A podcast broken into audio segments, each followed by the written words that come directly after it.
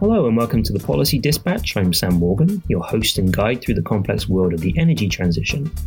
This week we're going to be talking all about the European Union's Net Zero Industry Act, which is its attempt to ramp up clean tech, compete with China and the United States, and address climate breakdown.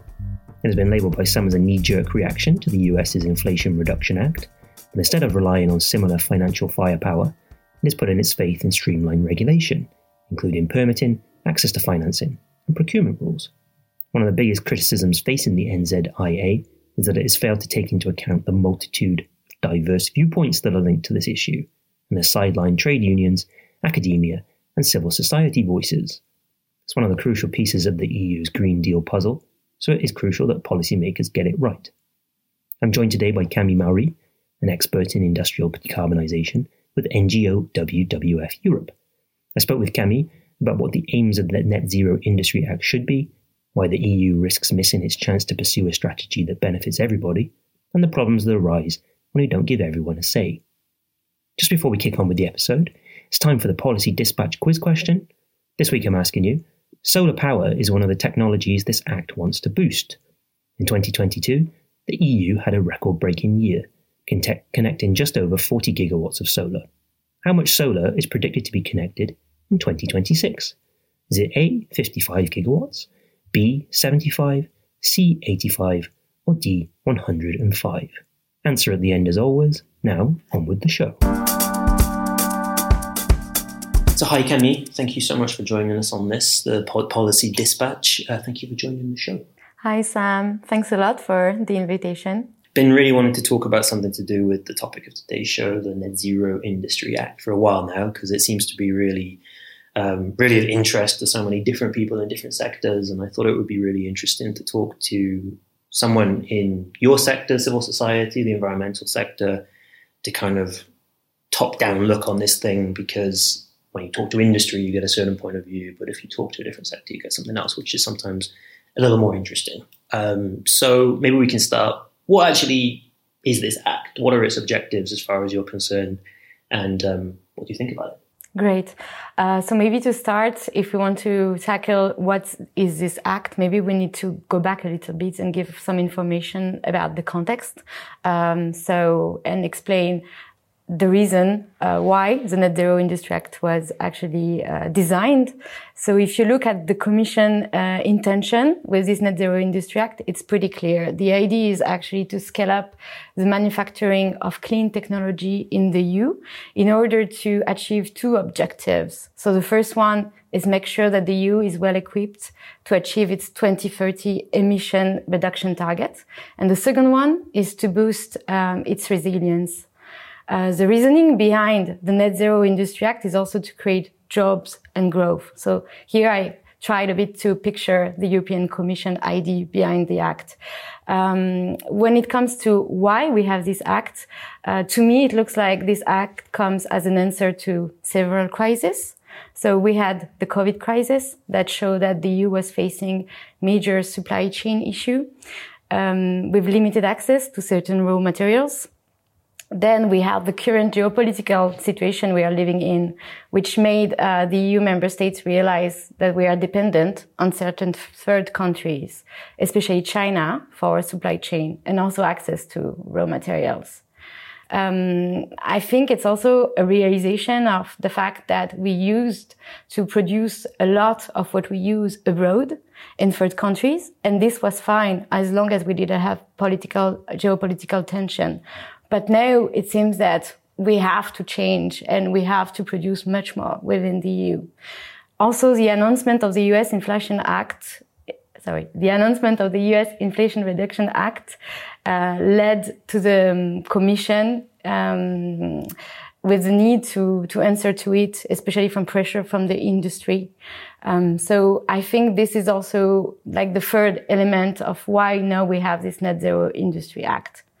So to put it in simple words, the primary objective is really to ensure that Europe climate ambition is achieved uh, through an increased uptake of clean technology made in Europe. Mm-hmm.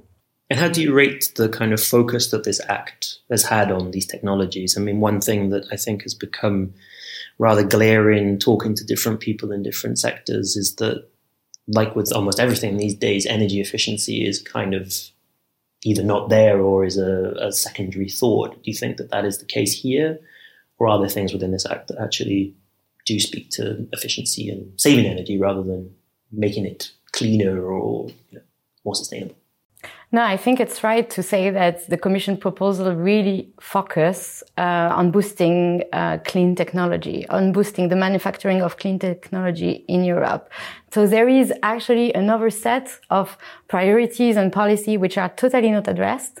Uh, everything which is linked to energy efficiency measures, everything linked to uh, the triple R, like reuse, recycle, and also um, reduce. I think this is totally not in this equation, and that's what is totally missing, and that's why why we say that this act should be more than looking only at um, su the supply and how to improve like the supply of energy uh, production and also of clean technologies. We should also look at demand side measure and also implement demand side measure man management in a way. So I think this is what's really missing. But you have also other things which are missing. In my views, um, this act is really not taking into account the fact that in order to shape shape sorry the EU uh, industrial policy, you need to have a holistic approach. So it's more than just having the actors which are like uh, talking about industrial decarbonization. It's also uh, taking into consideration other actors like um, the actors that we will need in order to to understand the people that will work in those new industries so trade unions but also non-biased actor which will come with science in order to assess which type of technologies we should use to achieve the target um, or 2030 targets. So those are like academic and also civil society organization. And i think this is a part which is missing in a way, if I want to put it in a simple word, is like we need an industrial strategy that is really linked to our climate ambition and that really should include um, different actors. Mm-hmm. I mean, just on the focus as well, there's this sports quote that I always think about with these kind of things, and it's you shouldn't just practice what you're bad at, you should practice what you're good at as well. And for things like energy efficiency and recycling and reuse, Europe isn't perfect, but it does have strengths there, right? There are a lot of companies involved with that. But then to see that the focus is so skewed towards things like supply chains that Europe has either lost or never been a part of, solar panels or batteries or whatever, do you think that that, that, that is a mistake? I think that it's not a mistake per se, but we cannot think of an industrial policy that has to go across the supply chain without thinking of recycling, demand side measure, and energy efficiency. It has to be linked somehow. So in a way, it's like a missed opportunity for the European Commission to to really design a holistic uh, European industrial policy, and that's what's missing at the moment, and that's what um, also is quite, um, let's say, striking for us because you cannot achieve um, the climate goals that we have if you don't uh, shift totally the perception of how we produce and what we use and for what. So in a way, if you look at the supply, you should also look at the demand. I mean, is this the, the European equivalent of the Inflation Reduction Act in a way, or is it a different horse for a different course? So that's a very good question because um, this Net Zero Industry Act was actually um, developed in a hurry as well mm-hmm. um, by the European Commission in a way of answering to the US Inflation Reduction Act. Per se, the Net Zero Industry Act is not the answer to um, the US Inflation Reduction Act, but it's part of the answer. Um, the European Commission announced um, in February a Green Deal industrial plan with different components. And the Net Zero Industry Act is like the first pillar, let's say, of this answer to the US Inflation Reduction Act. Um, it was um, announced together with the Critical Raw Material Act and also the Electricity Market Design and the European Hydrogen Bank. And the idea with this Net Zero Industry Act is really um, okay, we will look now at what's the massive problem we have in order to deploy clean technology within the EU. And the answer of the European Commission was, well, it's permitting deadline. Like permitting takes too long and so on. Mm-hmm. So that's what they try to address within this act.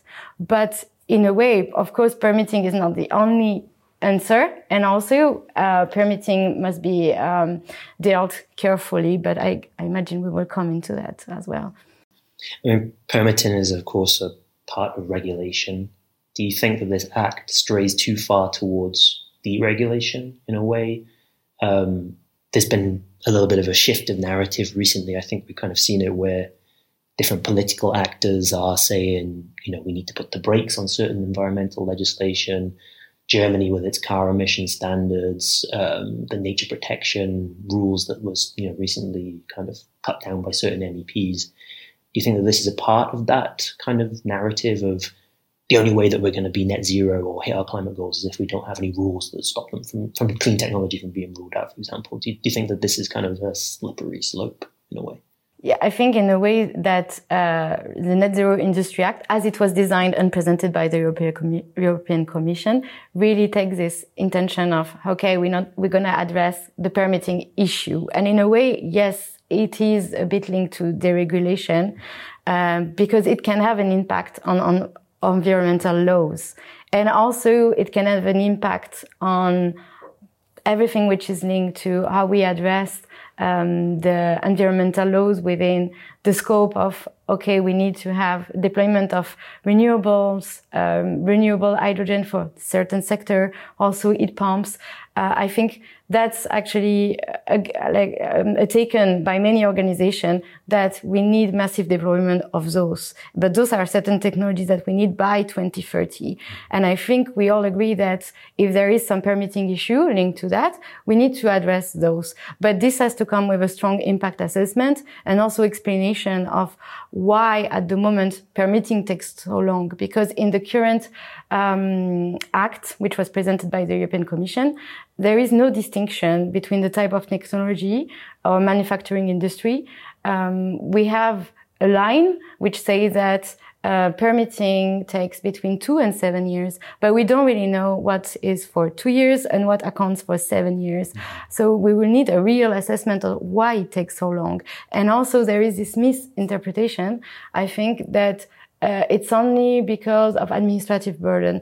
But in order to have very strong environmental impact assessment, you need skilled people and it takes time.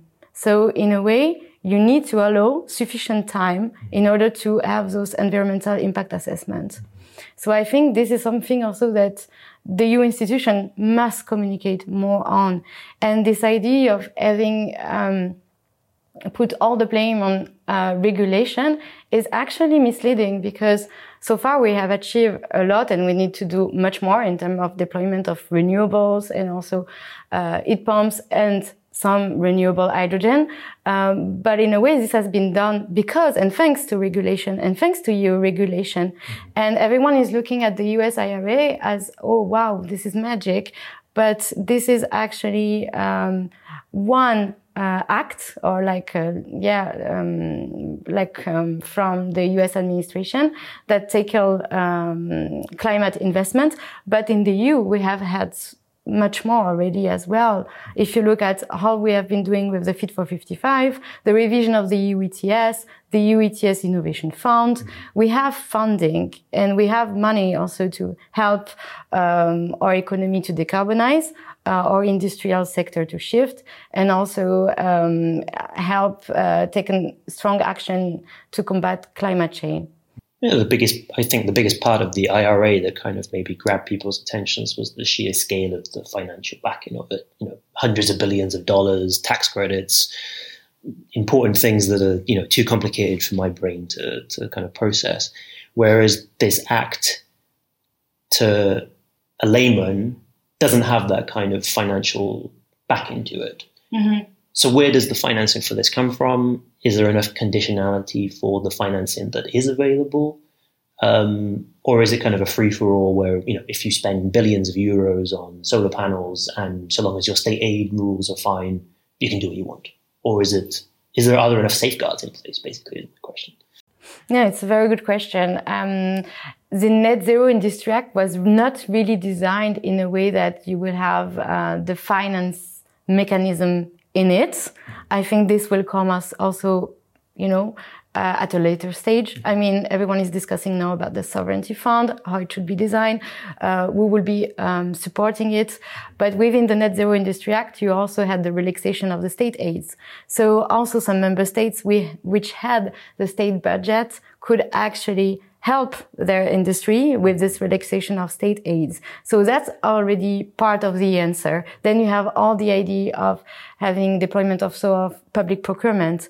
Then in order for this to function, of course, as you said, we really need like strong, um, environmental and social conditionality linked to any more subsidies that we give to the industry and also to the clean tech technology sectors. I think this must be now uh, really thought through also at the EU institution level that uh, subsidies, uh, of course, will help. It will have like it will help to take off the market and have some type of technologies that we really need to deploy. But it's not the only answers. You know, you need uh, much more of uh, a funding mechanism that sustain in the long term. And for that, you need also very strong conditionalities. You need commitment from the EU industry. You need them to commit to decarbonize uh, at a certain stage. Um, what we were a bit surprised to see right now is that if you look at the Commission proposal, um, everything is drafted um, that we can achieve our 2030 uh, climate goal. And 2040 is a very important date. Uh, and the climate neutrality date or ideal date will be by 2040, we will be climate neutral. The EU uh, institution agree on like 2050. But uh, right now in the draft report from the European Parliament, this idea of achieving cut emission by 2030 is a bit scrapped with this idea that we will need any type of technologies by 2050. Right. But here it's like very important to take into account the timing because we need to do as much as we can by 2030. And that's why in our views, um, as climate and uh, environmental NGO, what we think is that we really need to deploy the technologies that we need to achieve um, for achieving our 2030 targets. So some sort of technologies, we don't see why we should invest that much into those, um, you know, because they will come maybe later. Here I'm thinking of carbon capture and, uh, and storage. So CCS, um, as a, in the U acronym. Mm-hmm. Uh, here, I think this technology will come um, a bit later in time. So we didn't really understand why in the report. So uh, more like a ranking. Yes, we should have like exactly. We should have like the strategic uh, technologies uh, first, like heat pumps, renewables, and also renewable hydrogen for specific sectors. Those are the ones that we see. Yes, we need massive investment now, and we need to we need to deploy them um, in the EU. Um, but, you, but the, the Commission always says that it's technologically neutral. It's like it's that's its kind of um, claim to fame sometimes, even if that isn't true sometimes. Is this act technologically neutral? Can it, can it not be technologically neutral because of its inherent point. It could be not technology neutral if we push, uh, you know, through the European Parliament now and through the Council with member states uh, for having priority uh, technologies uh, really defined, clearly defined, really define what is clean, what is not clean, where we should put our investment in the next uh, actually seven years because it's really going to happen now if we mm-hmm. want to decarbonize uh, our industry and other part of the sectors. Um, right now, what we see uh, with the report from MEP Ehler, with this idea of opening the list, mm-hmm. it could be quite damaging because now every any type of technology could be part of this scope. Mm-hmm. Let's say when actually the first idea of the European Commission was to have a rapid answer to uh, to what we were um, facing, which was an energy security problem and a climate emergency. So it's also linked to the objective of the European Green Deal, what we should do for 2030. Hi everyone, Sam here again. Just wanted to remind you, and maybe your colleagues as well, that premium access to the pod and Foresight's brilliant journalism is just a click away. Try a subscription for 30 days for just 29 euros. That gives you access to our website and audio app. Go to www.foresightdk.com forward slash subscribe follow the link in the show notes. Now, back to the show. it does seem to have shifted from, like you say, a quick response to a big problem, two big problems, but now it's more of a growth industrial strategy for the next 30, 40, 50 years, however long you want to say, that those two objectives aren't really compatible in a way. I mean, in terms of coherence, is this act coherent the way it kind of stands? I mean, we know that it will be changed because of the legislative process.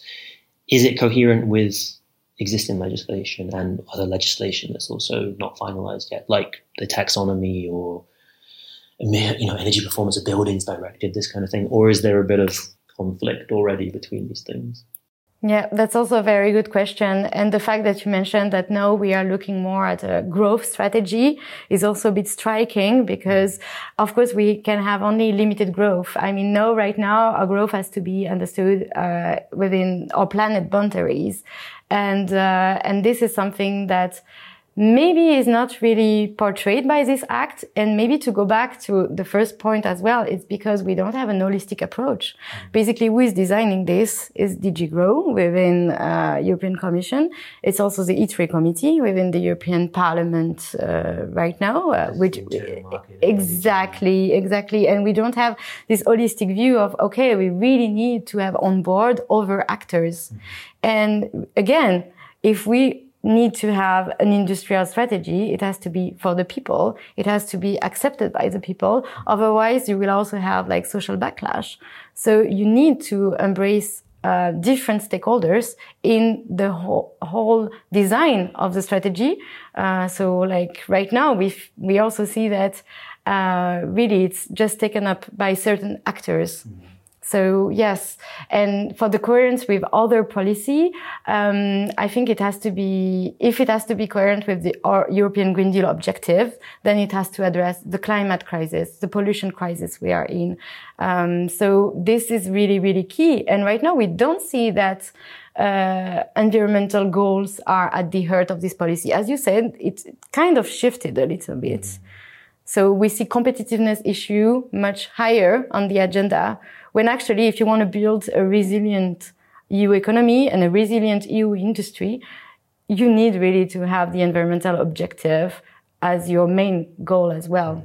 I, mean, I only looked briefly through the draft report from the European Parliament that's been published now, and one of the first things I kind of went, "Oh, that's interesting." At least um, was this idea of net zero industry valleys, which I think have been around for a number of years in different guises, whether or not they're you know free ports or something like this. Basically, an area where you can kind of do where you, what you want to an extent, so long as it fulfills certain objectives. Um, is the principle of that something that you think there's merit in, or do you think again that this is something that has the potential to be um, counter to the objectives of you know the Green Deal and Fit 55 and things? What do you think of that idea? So the, as, as you said, the net zero industry valleys have been around for a longer period than just this draft European Parliament report. Actually, it was also in the leak of the European Commission uh, right. proposal, and then it was removed.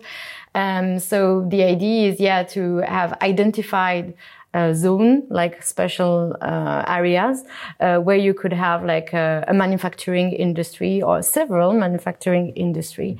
Um, in principle, um, I imagine this would not be a bad idea, but it would really be, uh, it really has to be done in a careful way. For instance, uh, if those uh, areas identified are like brownfield areas, um, that could also be like a good idea because then you like reindustrialize, you bring back uh, basically uh, value into territories which have been abandoned in the past. But it also has to be done with the local population. Obviously, you need to take them into account and also ask them in the planning of those areas, um, yeah, whether they see um, that as dangerous. It really depends also on which type of technology or of manufacturing industry we are talking about. So obviously we have to have the local population involved. Um, as WWF, what we see is that for sure we should not have Natura 2000 site identified as those net zero industry valleys. That's a no-go. And also if you will have to have those net zero industry valleys, you will have to go through um, environmental impact assessment. Those valleys should not be exempted from conducted environmental impact assessment. That's very important. Ideally, from your point of view, then what would be the not the compromise, but they would have to do a one environmental assessment for the entire valley, or you know, how what, what would be the point of this valley from like the industry's point of view? If you could like see it from their side, you know, they they can get permitting quicker, or they can get more funding. I mean, what what is the actual um, benefit for them? Do you think? Um, I would say that for any type of manufacturing industry, they should conduct an environmental impact assessment. That's very important and that's key. And we should not uh, scrap that because we identified the net zero industry valleys. Maybe those net zero industry valleys could be seen as a way of having like the population on board, um, having like um, yes, the willingness from the local population to to maybe see those manufacturing industry coming in because it brings jobs and skilled jobs and quality jobs. So I think those could be um, like the benefits, and also maybe you could think of those manufacturing uh, industry uh, being not so far from, let's say, the end user. So you will also have this maybe cluster approach, mm-hmm. and that would be beneficial for everyone uh, in terms of okay, you will not you will not have long distance in order to to bring uh, the technology developed into from this manufacturing industry to the end users. So I think that's how we should think, but in a way, we should never think that any type of manufacturing industry should be exempted from conducting an environmental impact assessment. Um, and the same when it comes to identifying those net zero industry valley. Here, I think what's very important is that it should not be only on member state shoulders. It has to come with some capacity and help because what you will create is only extra burden on member states at the moment. So you need to also have identified capacity, uh, maybe with some help, uh, extra help uh, for some member states because we don't know what the capacity now is in each member states. So yes, but what it could help, it's like having the public participation uh, and having like local population on board. Mm-hmm. If uh, these net zero industry valleys are identified together with them. When we were talking about coherence with things that the EU is already doing, um, it immediately made me think of things like the Just Transition Platform and coal regions and modernization fund, this kind of thing that is specifically targeted towards these areas that either used to be industrialized or have never been industrialized but aim to be. Um, is there a lot of, do you think there's a lot of scope for all of those things to be kind of rolled into one to make sure that all of the good things that this act wants to do are done in the places that really need them and can actually benefit from them and will make life easier for everyone else because you won't be building in Natura 2000 sites. You won't be building on areas that should be used for social housing or, you know, not more beneficial things, but things that are also beneficial for society. I agree with you that the ideal scenario that you just described, but in order to do that, in order to do that, I think we should actually involve trade unions and involve the actors which are like right now talking about just transition, just and just uh, and fair uh, transition. And right now, it's not really the case. I mean, if you look at all the different public hearing we have uh, had, or like uh, how there was no public consultation on that topic, and uh, it looks like everyone is really only listening to industry actors, mm-hmm. uh, but not to the one that would benefit from what's happening. I think it's also maybe really important to say that um, there is there is no fear to have uh, when it comes to reindustrialization if it's done in the right way. And here is because we are not listening to the actors that could help in shaping this um, I mean, that's the world that we are living in tomorrow. So we should be like several discussing what we would like to see and ideally where it should take place. So yeah. I mean, the the fact that these issues are kind of being kept at arm's length from trade union, civil society, as you say. What is the actual reason for that? Is it just a knowledge gap? Is it because it's just too much of a Brussels thing, as some people say? Is it because industry wants it this way? what do you think is the you know the big chunk of concrete that's between these two things that needs to be out in that way? It's a question I ask myself as well because we have been around talking about industrial decarbonization for at least, I mean, several years. Um, at least at WWF, uh, we worked a lot on industrial decarbonization since 2019. We actually gave a recommendation to uh, the European Commission uh, industrial strategy in 2020, mm-hmm. also in 2021, post-COVID time. Um, so we have been around, and I think we we have been identified as one of the actor. Uh, the same for my colleague working in different NGOs. The same for my colleagues working in trade unions. So I mean, I think they are like non-actors. So maybe it's just this idea that this has to be done in a quick way, so we will not consult everyone, which is very damageable, and that could actually create more harm if it's not done in the right way.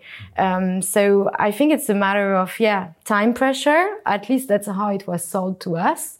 But in a way, uh, even if you want to do a fast track process, you need to consult all the actor. And then maybe the knowledge gap, uh, I would say it's also the fact that yeah, when it comes to industry, it's quite um, a topic which is taken up by one DG in the European Commission, also by one committee in the, in the European Parliament.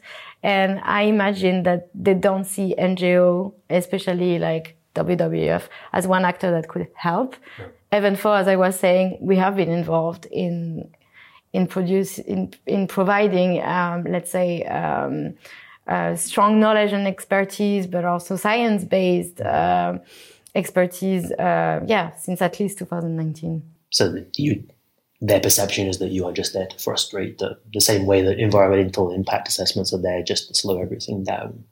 I mean, you see quite often how um, the lack of workforce is highlighted. You know, we need more people to install heat pumps. We need more people to install installation do you think there's enough attention given to the fact that we probably need a lot more people to do permitting? We need a lot more people to do these assessments, to actually write the reports, go out into the fields or whatever, and do that kind of thing. Do you think there could be a, you know, a, a, an EU for permitting kind of, you know, something obviously better titled than that, but that this is also a job creator.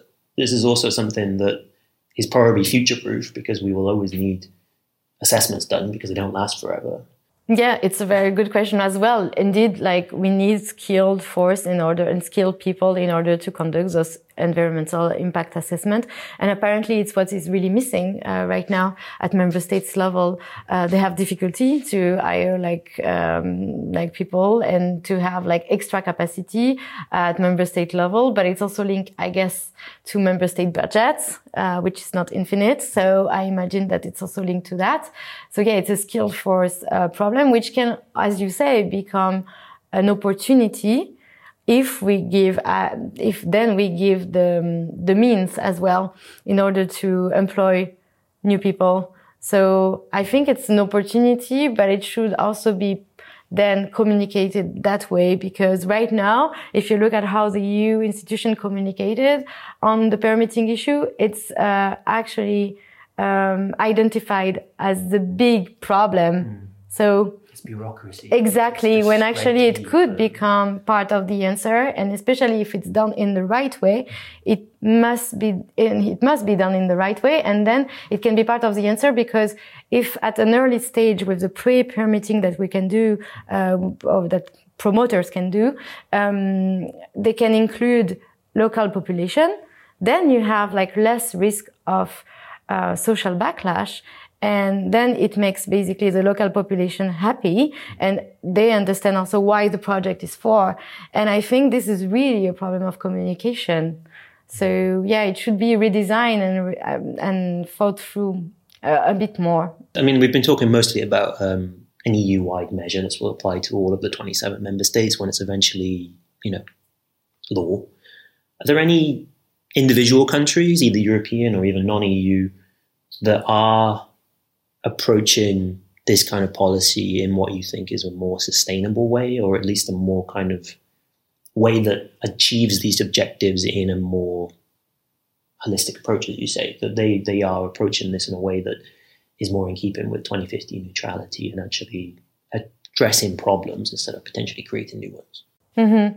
Yeah, it's also a very good question. I think there are like a lot of member states we can see good example uh, within. Um, but the main issue is that at the moment we don't have a clear definition of also what's green industry, mm-hmm. like what it really really means. And uh, so far, I don't, I have not seen any member state coming up with a clear definition of what green industry uh, must look like. Um, there is the, um, the French green industry law that is going to be presented soon. Um, and I imagine that they actually want to take uh, a lot of what has, been deployed by the Net Zero Industry Act and also deploy this at national level. But once again, it's like, what does it mean to have like, yeah, a sustainable industry and also to have this holistic approach and think about all the different stakeholders uh, that should be invited. I know that there was quite a lot of, um, of critics um, during the presentation of the um, of the project of the French uh, green industrial law because uh, again some stakeholders were totally not invited. And it was presented again, um, in front of only industrial actors. So that's holistic approach. I'm afraid I have not seen it yet. And also, if you take um, what's happening right now with our renewable um, hydrogen strategy at the EU level, we also see a lot of renewable hydrogen strategy coming up at national level. Um, here again, uh, it's pretty much taking into account only the views of uh, industrial actors in order to deploy renewable hydrogen for every type of uh, activities to decarbonize all the sectors where uh, we feel as an NGO, but I imagine also colleagues working on this topic, that we are a bit the leftovers and our views are coming in just after to assess what has been done or what has been said. But we are not really taken into account uh, in the beginning of the process at the moment.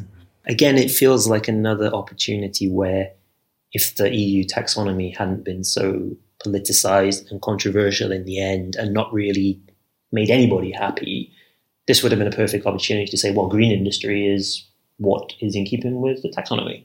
That's the end of the discussion. We've set this golden standard. But the fact that it is, you know, there are all these legal challenges against it now, people are not happy with it, feels kind of useless in this kind of scenario. And I think also it's go beyond uh, what the taxonomy described as, as, as green or not, because the taxonomy also link it to investment. But when you think of, uh, about the green industry, you have to imagine the industry you want to have tomorrow. And this goes also with uh, the type of job you want to to have. Uh, it goes also with uh, what is the demand for the manufactured goods that you are producing. So it has to bring in also um, different elements so it's a bit broader than the EU taxonomy. It's also creating, yeah, the future you want to have and for what world you want to live in. And at the moment, uh, the green industry is portrayed as we're going to produce uh, even more because it's green and it doesn't gonna affect um, our planet when actually this can be quite debated. I mean, there was in the European Parliament not so long ago um, a big event on Beyond Growth, the Beyond Growth conference. And here was, um, we had a lot of different conversation about, um, what, uh, what's the future, in which future we can, we can live in. And it came to me that one of the big word was, uh, we need to, to shift also um, we really need to shift the way we we produce. We need to have a system change, basically. And at the moment, when you hear like politicians and also with this Net Zero Industry Act, the idea is still to continue to produce and produce and produce. But just because it's green, uh, there is this misconception that it's not going to affect our planet when actually uh, if you don't use renewable hydrogen in the right way it can be quite uh, damaging for our water resource our land resource and also quite uh, not good use of energy efficiency. I mean just on i guess to end the podcast just on milestones we have the commission proposal which came out a while ago now. European parliament's draft report is out. That needs to be seen by the committees and everything. Do you think that this the debate about this act is going to last all the way up to the European elections in June next year because this is something that politicians will want to kind of use as part of their campaigns. Look, we have this industry strategy, it's going to create millions of jobs, and if you vote for me, then I'll make sure it happens. Or do you think that the urgency that we talked about will come into play and the EU will get this done quicker? So, um, as far as I know, right now the plan is to have this fast tracked in the European Parliament. We have different committee involved with the ITRE uh, committee, so the Industry, Research and Energy Committee in charge, in the lead.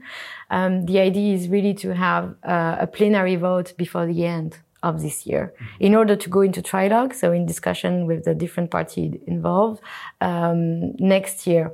Um, so we can imagine that this is going to be discussed in trilogue either also uh, in a fast way or it could take longer because as you mentioned soon we have the european election which are coming up.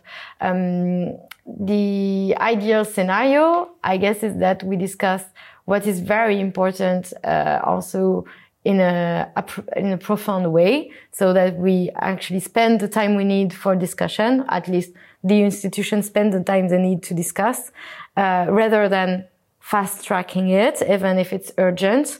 Um, but at the same time, this could be a good way to do that is by really identifying like the key uh, strategic technologies that we need, and maybe not uh, allowing all those strategic technologies that we are seeing now in the stacks uh, to be uh, deployed. So really, really identify the priority ones. Um, maybe that's something that the institution could agree on in order to to have this done before the EU election. Um, yes, um, I mean, from experience, Trilogue can take some time, but it can also be, uh, let's say, uh, done in a short time if there is an agreement um, among member states. But from what we see right now, also with some of, of the proposal from the European Parliament, maybe member states they will need to discuss a lot. Um, I'm thinking about the idea of also using 25% of the ETS revenue to finance this. Uh, this uh, scale up of clean technologies. Will love to be told how to spend their, their money. So, exactly. Uh, I'm sure that won't be controversial at all. So I think, base, can we basically say this whole issue that it should be about quality, not quantity? Exactly. That's a great place to stop, I think. Um, it might even be the title of the episode. Who knows? Um, Camille, thank you so much for joining the episode. It's been really interesting to talk about this with someone who isn't part of industry because they will have their say. They have had their say, as you say, they were part of um, the process of drafting this thing. Um, and it really is important to hear from everybody involved rather than just a few actors. So thank you for joining me. Thanks so much for the invitation and for the great discussion. Today's episode is a good reminder that coming up with industrial strategies is an extremely difficult task given the diverse number of factors at play. For more coverage of these issues, you need not look any further than foresightdk.com and our dedicated journalism. Now, before the chat, I asked you how much solar is expected to be rolled out in 2026 in the EU 55, 75, 85, or 105 gigawatts? The correct answer is 85 gigawatts, according to Solar Power Europe. The real answer could well up be much higher, of course, as solar is one of the energy technologies most adept at smashing even the most optimistic of predictions. Many thanks for tuning into this week's episode. We'll be back again very soon with another trip through the world of the energy transition.